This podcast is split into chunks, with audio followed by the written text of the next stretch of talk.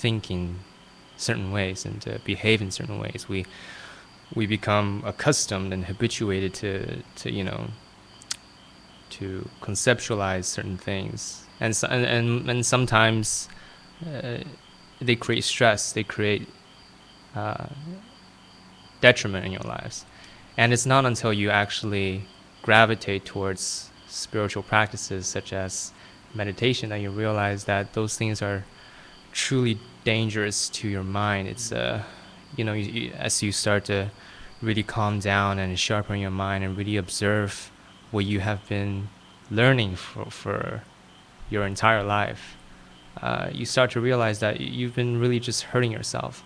So yeah, I, I would say that it is a process of learning uh, what your society has taught you. I wouldn't say it's a process of unlearning all of social reality. Yeah. Um, so yeah, you, you, you, you basically start start to see clearly what your social um, your, your society has taught you that's detrimental. You might not just forget everything.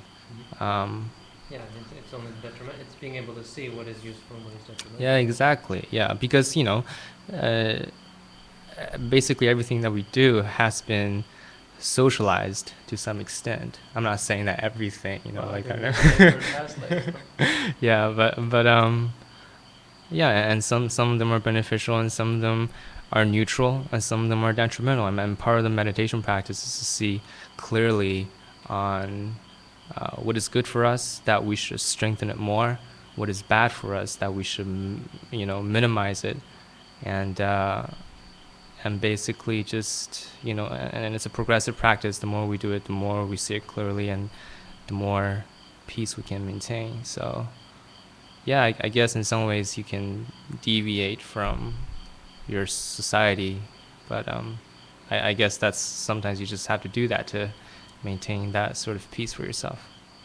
Bravo. Isn't he great? It's not often that a teacher can show off his students. I'm not showing off. It's just an interesting. I, I thought it would be interesting for everyone to see. Here we have a real live meditator. Uh, someone, and you know, he's not. He doesn't look. He smiles. He's been practicing diligently for 21 days. Excellent response. In fact, it you know it it that. Uh, I learned something from it. Thank you.